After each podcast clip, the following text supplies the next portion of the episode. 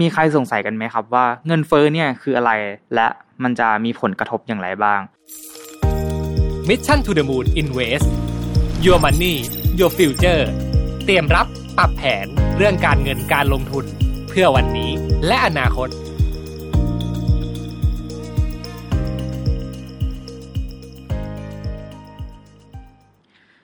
วัสดีครับ ยินดีต้อนรับเข้าสู่รายการ Mission to the Moon in Way นะครับ อยู่กับผมชาติภูริวัฒน์นะครับผมก็วันนี้เนี่ยผมจะมาพูดเรื่อง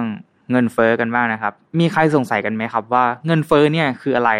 และมันจะมีผลกระทบอย่างไรบ้าง วันนี้เนี่ยผมก็หยิบยกเรื่องภาวะเงินเฟ้อเนี่ยมาพูดคุยกันครับ สภาวะเงินเฟ้อนะครับ หรือว่า inflation เนี่ยมันคือภาวะที่ราคาสินค้าและบริการเนี่ยเพิ่มสูงขึ้นอย่างต่อเนื่องนะครับ เมื่อเงินเฟ้อสูงขึ้นเนี่ยมันก็จะกระทบกับความเป็นอยู่ของประชาชนแน่นอนนะครับ สาเหตุหลักๆที่เกิดเงินเฟ้อเนี่ยมันก็มีอยู่ 2 สาเหตุดังนี้ครับหนึ่งนะครับความต้องการ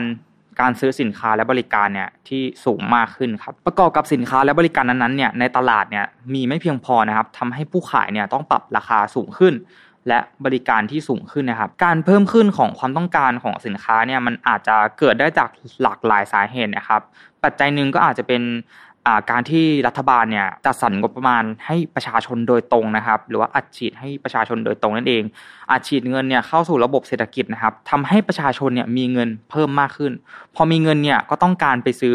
สินค้าซื้อของต่างๆมากขึ้นนะครับทำให้ความต้องการเพิ่มขึ้นนั่นเองครับผมสองนะครับ ต้นทุนการผลิตที่เพิ่มขึ้นครับ หากผู้ผลิตเนี่ยไม่สามารถแบกรับต้นทุนที่สูงขึ้นได้เนี่ยทำให้ผู้ผลิตเนี่ยต้องปรับราคาสินค้าและบริการให้สูงขึ้นตามไปด้วยครับ ยกตัวอย่างนะครับ สมมุติว่ามีความต้องการสินค้าตัวนี้สูงมากขึ้น ผู้ผลิตเนี่ยก็ต้องสั่งให้แรงงานเนี่ยผลิตเพิ่มมากขึ้น ค่าจ้างแรงงานเนี่ยก็เพิ่มมากขึ้นนะครับ การผลิตก็เพิ่มมากขึ้นทำให้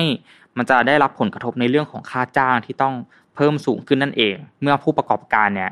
แบกรับภาระตรงนี้ไม่ไหวก็ต้องเพิ่มราคาของสินค้าและบริการเพิ่มขึ้นนั่นเองครับผมแล้วก็สาเหตุที่อาจจะเกิดขึ้นได้นะครับ ก็อาจจะเกิดจากภัยธรรมชาติได้เช่นกัน แล้วก็ความขัดแย้งระหว่างประเทศนะครับ ยกตัวอย่างเช่น ความขัดแย้งระหว่างประเทศเนี่ยก็คืออย่างยูเครนและรัสเซียเนี่ยที่เขาเกิดความขัดแย้งกันเนี่ยก็ทำให้ราคาน้ำมันเนี่ยพุ่งสูงขึ้นในทันทีเลยครับผมและผลกระทบที่ตามมาอีกนะครับ เงินเฟอ้อที่เกิดขึ้นเนี่ยมีความต้องการการซื้อสินค้าที่สูงขึ้น และต้นทุนการผลิตที่สูงขึ้นเนี่ยมันส่งผลต่อค่าของชีพโดยตรงเลยนะครับ ลองคิดภาพกันง่ายๆเลยนะครับ ทุกคนสมัยก่อนเนี่ยตอนที่แบบชาติยังเด็กๆเนี่ยอาจจะกินก๋วยเตี๋ยวที่ราคา 5 บาท 10 บาทนะครับโตมาหน่อยก็อาจจะ 20 บาท แต่ในยุคนี้เนี่ยแบบ40 บาท 60 บาทแล้ว ในอนาคตอาจจะไป 100 บาทก็ได้นะครับ ตรงนี้ก็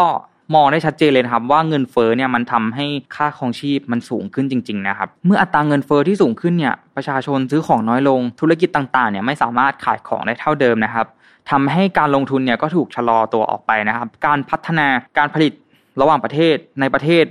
ในระยะยาวเนี่ยมันก็ชะลอตามไปด้วยนะครับ เมื่ออัตราเงินเฟ้อเนี่ย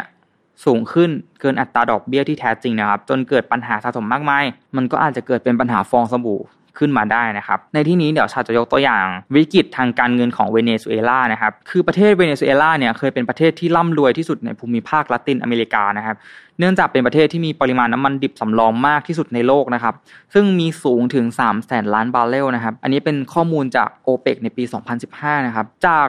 ประเทศที่ร่ำรวยเนี่ยทุกคนในประเทศอยู่ดีกินดีนะครับ มีทั้งอาหารมีทั้งยา มีทุกอย่างเพียบพร้อมเลยเนี่ยกลายเป็นประเทศที่ยากจนมากๆนะครับ ขาดแคลนอาหารยาและ โหทุกคนหิวโหยมากนะครับ ซึ่งจากข้อมูลตรงนี้เนี่ยองค์การสหประชาชาติเนี่ยได้ออกมาบอกว่าชาวเวเนซุเอลาเนี่ยอพยพออกจากประเทศเนี่ยมากกว่า 2.3 ล้านคนนะครับ อันนี้ในปี 2015 นะครับ และเพิ่มขึ้นเรื่อยๆ ทุกวันทุกวันนะครับ ในตอนนี้เนี่ยก็ปาไปหลายล้านคนแล้วนะครับ คือสาเหตุหลักเนี่ยที่ทำให้เกิดวิกฤตทางการเงินเวเนซุเอลาเนี่ยมันก็คือระบบเศรษฐกิจแบบสังคมนิยมนะครับ คือรัฐบาลเนี่ยผูกขาด การผลิตสินค้าและบริการทุกอย่างเลยนะครับ โดยพึ่งพาการส่งออกน้ำมันเนี่ยแค่อย่างเดียว คือเมื่อก่อนเนี่ยเวเนซุเอลาเนี่ยเขาเคยส่งออกกาแฟและโกโก้นะครับและรัฐบาลเนี่ยก็ใช้นโยบายประชานิยม คือยกเลิกกิจกรรมทุกอย่างนะครับเกษตรกรรมต่างๆ คือยกเลิกไปเลยนะครับเขาเนี่ยก็ได้มา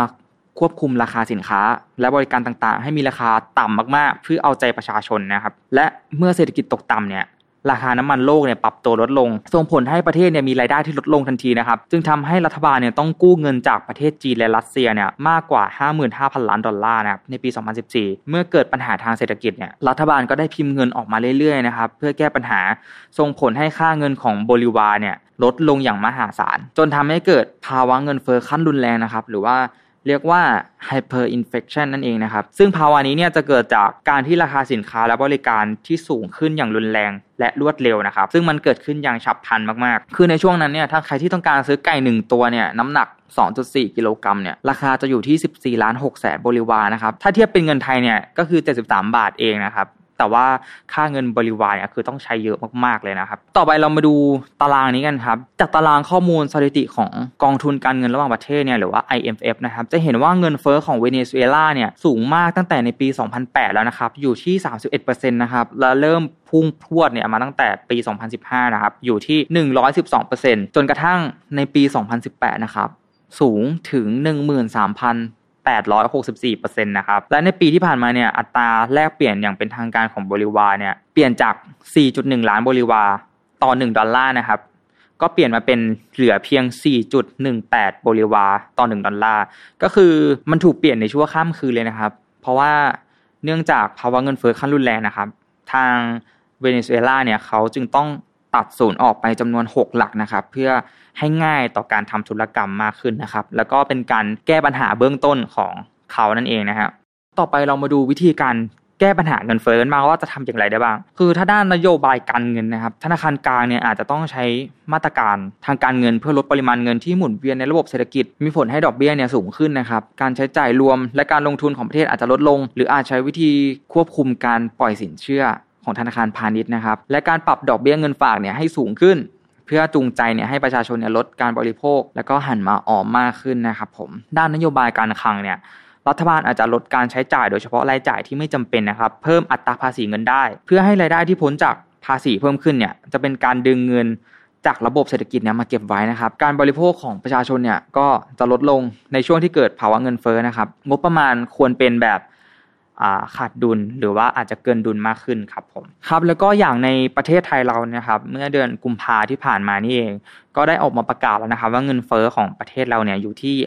5.28%นะครับนับว่าสูงสุดในรอบ 13 ปีเลยนะครับ ซึ่งถ้าปีที่ผ่านมาเนี่ยใครได้รับการปรับเงินเดือนที่ไม่เกิน 5%เนี่ย